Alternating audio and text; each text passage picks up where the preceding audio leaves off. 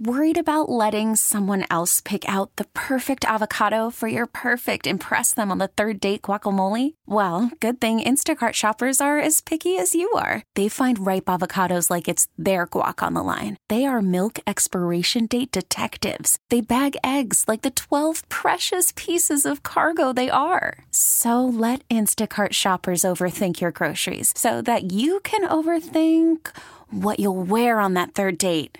Download the Instacart app to get free delivery on your first three orders while supplies last. Minimum $10 per order. Additional terms apply. Attention P1s. Whoa, big deal alert. And now, another highly addictive moment of the Rise Guys Morning Show. That brings up a question about, Kanye's comments.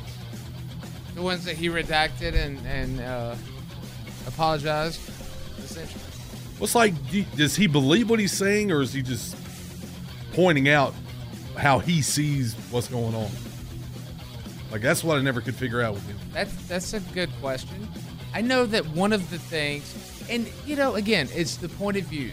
It's you're in your shoes or whatever, Behind Your Eyes, which is a great song. Not the Limp Bizkit version. But, one of the things he said that was taken offense to was that, see, even saying it gets taken out of context. I don't care. I'm reporting this. He was basically saying Jewish folks are really good with money. And I, for the life of me, can't understand how that can be a bad thing. Like it gets misconstrued somehow as being a negative. But at the same time, unless he's saying that's all they can do.